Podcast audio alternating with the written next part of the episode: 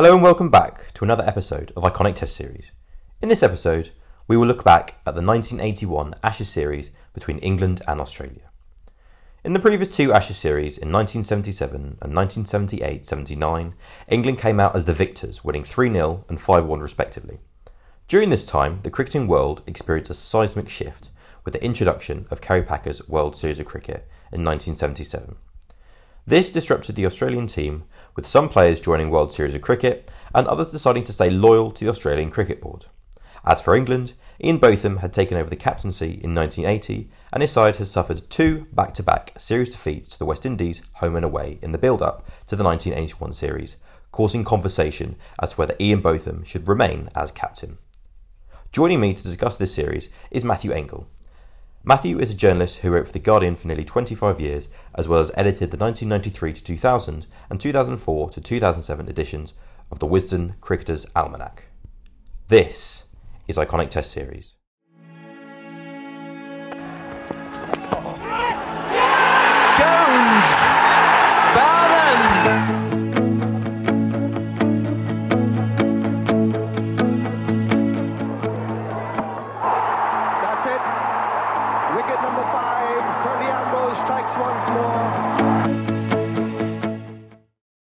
Matthew, I just wanted to start with uh, the build up to the series. Obviously, um, England had a change of captaincy uh, in the 1980s. Obviously, Ian Botham taking over from uh, Mike Brearley, uh, but also suffered a couple of defeats to the West Indies, one home and one away series.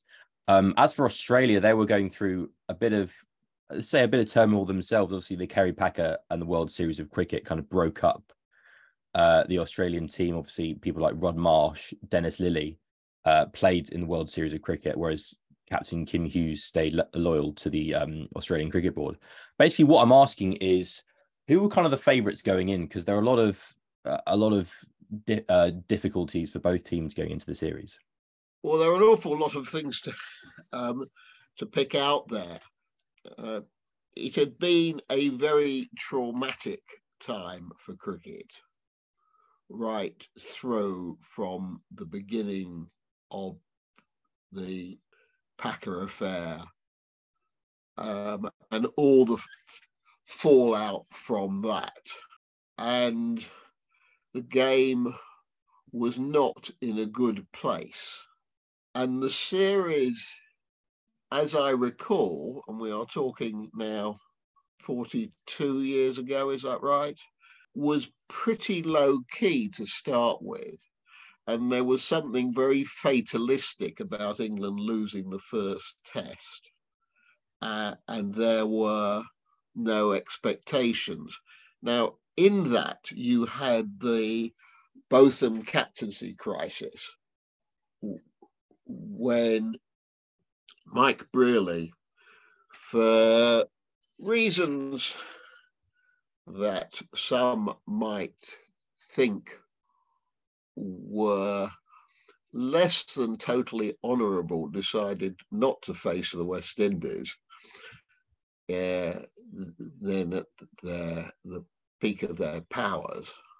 And Botham was given the job which was the start of a it, it was the start of a sequence that has occasionally happened when England cricket is at its most desperate, where they choose as captain the um, big man, the star turn, the bad boy, and think that he will turn from Prince Hal into Henry V. Now, this failed dramatically with Botham. It failed later with Flintoff. Uh, and um, now appears to be succeeding at least on some levels with Stokes. But it's a, it's become a very known uh, uh, uh, uh um, sign of desperation. Um, Nasser Hussain was to some extent also in that category because no one ever saw him as a captain, and that worked out well. But both of them, because was a disaster. He was not mature enough. He was not capable enough of uh, everything that captaincy involved. Um, and um, he was very wild indeed. And the whole thing was falling apart. They gave him one more test at. Um, so he started with, uh, yeah, there was a disaster at Trent Bridge. Uh, and then um, Lords wasn't lost, but he was about to be fired and he got his retaliation in first. So Brearley was not necessarily the the obvious choice at that point because he had uh, sort of excused himself from from from from the duty, and in fact, um, you know, there was some thought that, that Keith Fletcher would be made the captain. But they went they they they, they went for Brearley, and um, the rest is history. Mm, and um, obviously, before the Ashes series uh, started, um, the ECB gave uh, Botham the captaincy on a game by game basis. Has I, from your recollection, has has this ever kind of happened prior to this? And what do you think this kind of did for the morale of the rest of the team, giving Botham the captaincy on a game by game basis? Oh, it was all. It, it was regularly on a game by game basis or a two or three game basis. The captaincy was not a long term job in the way that it has become. That was it, it, it was very common for captains to be given uh, a couple of games, and the, the England captaincy was you know, kind of a, a, a, a, national pastime when cricket was uh, much more in the public eye than it is nowadays. For start, it was on television. And newspapers devoted much more space to it. Football was less intrusive in the summer. And the England captaincy was a great guessing game as to who it would be. And uh, the number of times that Colin Cowdrey became captain and was uh, and, and then dropped again um, was quite remarkable. Um, he, in fact, captained England dozens of times, uh, but uh, never led them on a tour of Australia because somehow something always went, went wrong.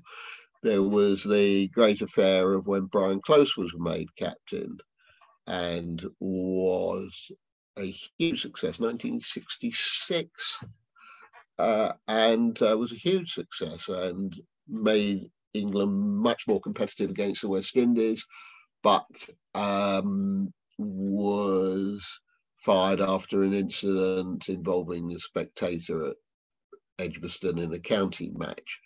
So these things were going on all the time, and the idea of putting Botham on a very short leash was not at all unusual just coming into the first test, obviously you mentioned um, Australia won that by um, four wickets at Trent Bridge, um, but obviously it seems as if Botham and England's form coming into it kind of uh, portrayed onto the portrayed onto the game itself. There are a lot of drop catches. How much was the the lack of morale and confidence in the team showing, I guess, to the audience, especially in that first test match? you know, it, it was not an Ashes series that had very much interest. It was a, uh, the team had been played badly. They had gone back to Brearley because the, they they managed to persuade him to do it on a very short term basis. And um, there were very few expectations the team was not a particularly strong or charismatic one. And um, once they'd lost the first test, people were people were really, you know, had no expectations at all, and that continued right up to the fourth day at Headingley. That there were no expectations, and indeed, the person with fewest expectations was probably Botham, who uh, who had given up all hope and and just went out and had a whack. And the consensus is, and I think from my TV viewing, was that simply it was not a great innings technically. It was just that everything worked. He had he had given up, and he and Dilley just decided they'd give it a go. And of course, we were at this 500 to 1 situation, which has gone into folklore um, with Lillee and Marsh having placed five pounds bet, five pound bet on England at 500 to 1, which also reverberates down, down the years. Incidentally, on that, the Australian opinion and I remember having a drunken row in, I think, a Tasmanian bar with one of my Australian colleagues who said that it was perfectly acceptable to do that. It was they were just having a laugh. They couldn't possibly, it couldn't possibly have affected uh, their game. Now, I am a punter. I do bet on cricket, and I don't take a moralistic stand on this, except on betting against your own team in which you're playing. And I thought it was a disgrace then, and I think it's a disgrace now. Just before that Headingley test um, at uh, Lords, obviously one of the biggest contentions, even though it was a, a fairly rain affected draw, was Botham uh, getting a pair and obviously uh, him losing the captaincy. And uh, obviously, as you as you mentioned, Mike Brearley um, coming back out of retirement. Was this move considered quite risky, considering that his his batting average wasn't quite as good as other top order batsmen? And do you was there a perception that him coming back into the side would affect the balance of the team? It, I think there was just relief that the Botham era. He was the Boris Johnson of cricket, uh, but it had been a, it, it, had been a terrible time. He'd been a rotten captain. Uh, couldn't do it and um, I think there was relief that Brearley had come back to add stability because he had given that before. But was there any expectation that the series could be turned around? Not a lot. What I've just said to the chairman is that I feel that it's unfair on myself and on the team to continue on a one match basis because um, I, don't, I don't know what's happening and the team doesn't know what's happening. Um, and then obviously we've mentioned the um, we've mentioned the Headingley test. Um, as for most of the most of the game, Australia in the ascendancy, obviously scoring 401 uh, in the first innings, and again um, England had to follow on. Uh, in England's second innings, they were looking in trouble, and at 135 for seven, Graham Dilley joined Ian Botham, and obviously I think you you were in the Lord's press box covering a Middlesex game at the time. Um, but from that point on, what was that was there any hope for England? Obviously, you mentioned the 500 to 1 and um, Rod Marsh and Dennis Lillee betting on the game. What just describe kind of the partnership and how how it changed the percep how it changed the morale essentially for English fans? I think the partnership did change the morale. It was a fight back. But all along, it was seen as something more like the charge of the Light Brigade. It, it, it, it, was not going to change events. And, you know, yes, it, yes, it, was, it was a great display of bravado and fun, but it was, it was perceived to be in a lo- losing cause. And I did not break off seriously from uh, watching the game at Lords. So, so, the fourth day was the Monday. The fourth day was the Monday. Well, I yes, I would have been I would have been at Lords on the Monday. There was there, there was a small television in the corner in the back corner of the press box, but I don't think on the Monday I was that attuned to it. Yes, it would have been, it would it would have been on probably without the sound, and would have been noticing that things were, were that things were going on, which was yes, very nice, but so what? It was only on the Tuesday morning that people suddenly realised, and I think this would have been exactly true at Headingley as well, that something strange was happening and that this thing was possible. And that is also, that is certainly true inside the, the team. And incidentally, there's very interesting stuff about what was, but about the relations between the players and the press at that point and the very strange reaction of the team when they did win that's uh, this is this is this is a very interesting point. But but but anyway, the Monday was fun, and I I suspect that that if you if if if you're looking at the papers for that date, you'd see you, you would see that it was uh, treated that way.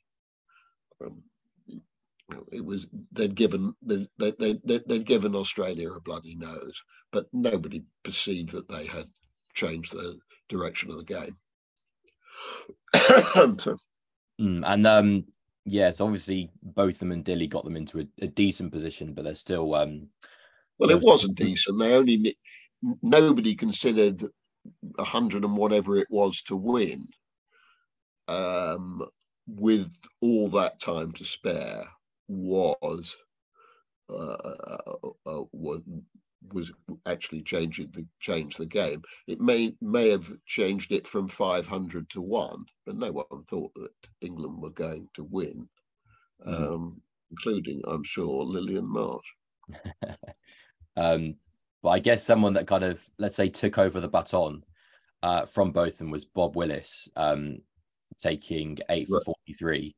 Um, obviously he was he was under a bit of pressure in that match. Um, I don't think he was originally selected in the squads. People were saying, "Oh, he may be over the hill," um, but he seemed to be kind of just so laser focused in that spell. Um, just describe the pressure he was under and his place in the squads, and for him to do and to, for him to bowl such a spell like that. Well, some of these things are very hard to explain, and one of the amazing things about cricket and Ashes cricket in particular, because we're seeing it all over again, is that improbable things can happen, almost impossible things can happen. And sometimes they just defy normal gravity. Uh, it happened in 1981. It happened in 2005. It's happening in many ways with the outcome still unclear in 2023 and it does it, it can happen and that's the, the, the beauty of the game and a lot of this stuff isn't isn't rational but there is something about desperation that uh, can you know changes people out people's outlook. If you stop worrying about something and stop trying too hard and stop worrying about failure, there is, I think, something that can apply elsewhere in human endeavors that you can do remarkable things it's not necessarily a recipe for general success in life, uh, but it uh, uh, but it can happen. It's like the old cliche in the in in in in, in the films. It's a long shot, but it might just work, mm-hmm. and I think that's how we have to regard uh, Bob Bob Willis. I think also there is something about the way the Australians play cricket, traditionally play cricket, that makes it hard for them in those situations. Now, they're there are remarkable statistics about what happens in close Ashes test matches. And the um, where the heck was the first test this year? Uh, oh, this year, uh, Edgbaston. Yeah, yeah. The Edgbaston test this year was, in fact, an exception of Australia winning a very close game. And that is the first time that they have won a game of that kind of closeness um, for, for, for many, many years. They tend to be at their worst in run chases. Uh, and I think for a long time that was because they had less, they played less one day cricket than English county players who were used to these kind of situations. Uh, so it wouldn't it wouldn't be true now, but again and again we have seen that Australia in those situations with a small total to chase find it harder than English teams. And it was certainly true in 1981. And I think once that innings started to fall apart, the team started to fall apart. And Willis was inspired. What else can I say?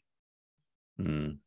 And obviously that brought the series back to one on, uh, one all. Sorry, uh, moving on to uh, Edgbaston, and um, it was it was a fairly low scoring game uh, with no no batsman mm-hmm. passing 50, but one one man that obviously stood out was uh, Ian Botham taking five for 11, and I believe um, in 28 balls, Ian Botham took five wickets for just the one run. Just at this point, how much had the um the him or relinquishing the captaincy kind of inspired his his overall performance? I mean, it was clear obviously in the in the first game um sorry, in the third test as well as this one, just how much had the shackles as as as such been released at this point? Well, you have to go with the legend. It is really hard to know, and particularly with this about what, who, what really caused what. But I think that has to be true, and everything that was said at the time is the most logical assessment for what happened that Botham was released from care, given the freedom to be himself under Brearley's benign guidance. Um, and it all worked. The, the fact that it worked as spectacularly as it did and in such extraordinary bursts um, can't really be explained. Much of that series was pretty boring. This, this, you know, the series we are going through, however many days we've we've seen, the cricket has been breathless all the way along. That's not what happened in 1981. Uh, much of it was was routine and, and, and fairly humdrum, but when things happened, they happened suddenly and in in a way that was almost beyond belief. But it wasn't the characteristic of the series as a whole, not at all. And um, obviously, that made um, like got England's up to two one, and I guess at this point, it kind of it felt like it kind of mentally broke the Australians a little bit. Obviously, we mentioned earlier about the Kerry Packer and World Series of Cricket kind of breaking up uh, the Australians uh, side with obviously Rod Marsh, De- Dennis Lillee coming over to play for the World Series of Cricket, and obviously we talked about the the betting with five hundred to one at the t- at the time. Um, how much did especially this this Test match, the fourth Test match, show the fragilities of the Australian team, or did it at all? Well, I think there were tensions in the Australian team, which which obviously got uh, um, widen. Can you widen the tensions? The, the, the, the tensions were worsened as things got badly. Uh, hughes was operating without the full respect of his senior players um, which is never a good sign whereas brearley by this point had everyone's respect so um, that, that, that, that, that, that was an issue. And also, I think on a tour, once you go on an old fashioned tour, when the players are away for a long time, not this ridiculous six week six six week thing, which is you know it's the the, the way this series is being played. It, it it's I mean it's almost impossible for you know even the spectator watching at home the the um, the pressure all the all, all, all the time of keeping up with everything, and that's when you're not at risk of being uh, uh, bruised in every part of your body. But in those days, it was it, it, it was a much more languid kind of a kind of thing. You built you had a slow build up, getting getting acclimatized, getting into nick, getting used to getting get, getting used to the differences of English wickets, and then you went and then you went into test matches which were spaced at two or occasionally even three week gaps.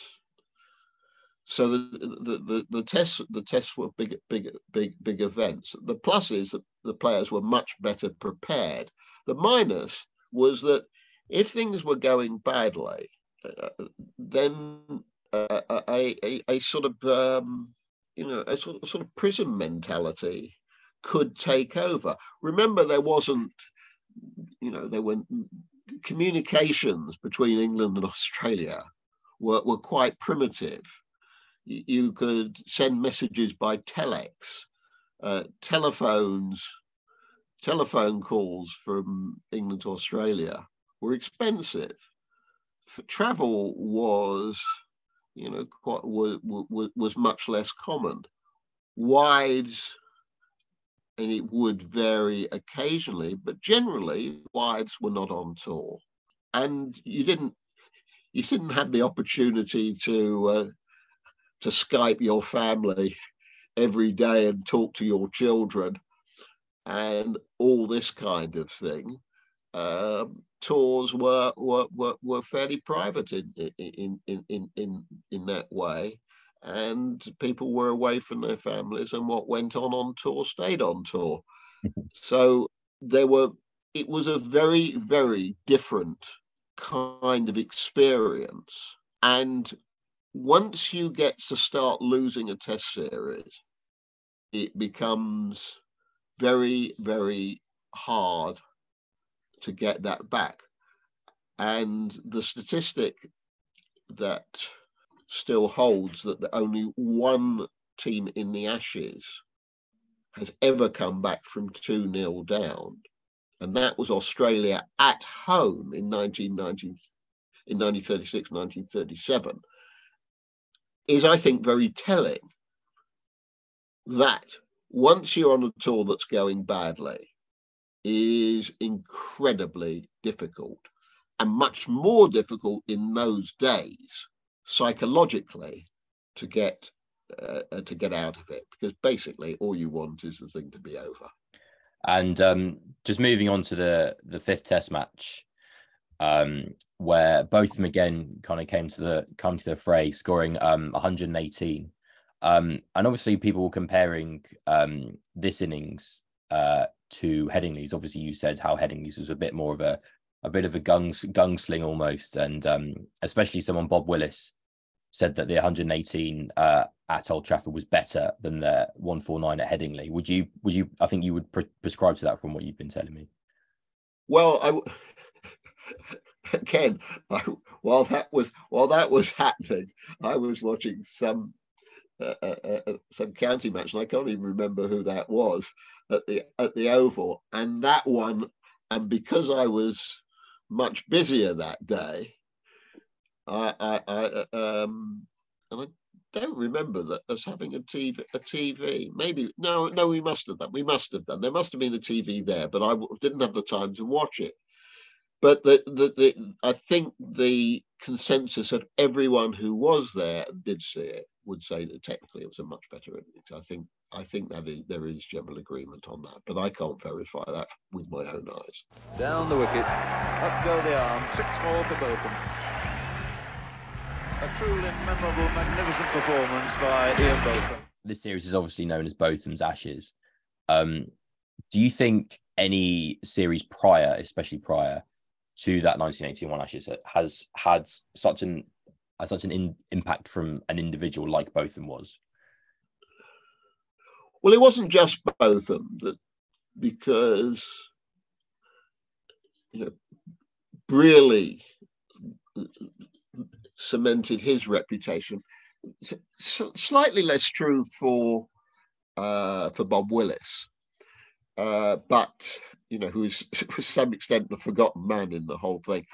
Um, but Brearley's reputation for infallibility uh, was summed up by uh, a letter writer to the Guardian, who said that to the editor of the Guardian, September the 4th, 1981, Sir, on Friday, I watched J.M. Brearley directing his fieldsmen very carefully. He then looked up at the sun and made a gesture which seemed to indicate that it should move a little squarer. Who is this man? Yours sincerely, S.A. Nicholas Gloucester. That and, and, and, and, that reputation has never left him as being the, the, uh, the, the, the magic worker.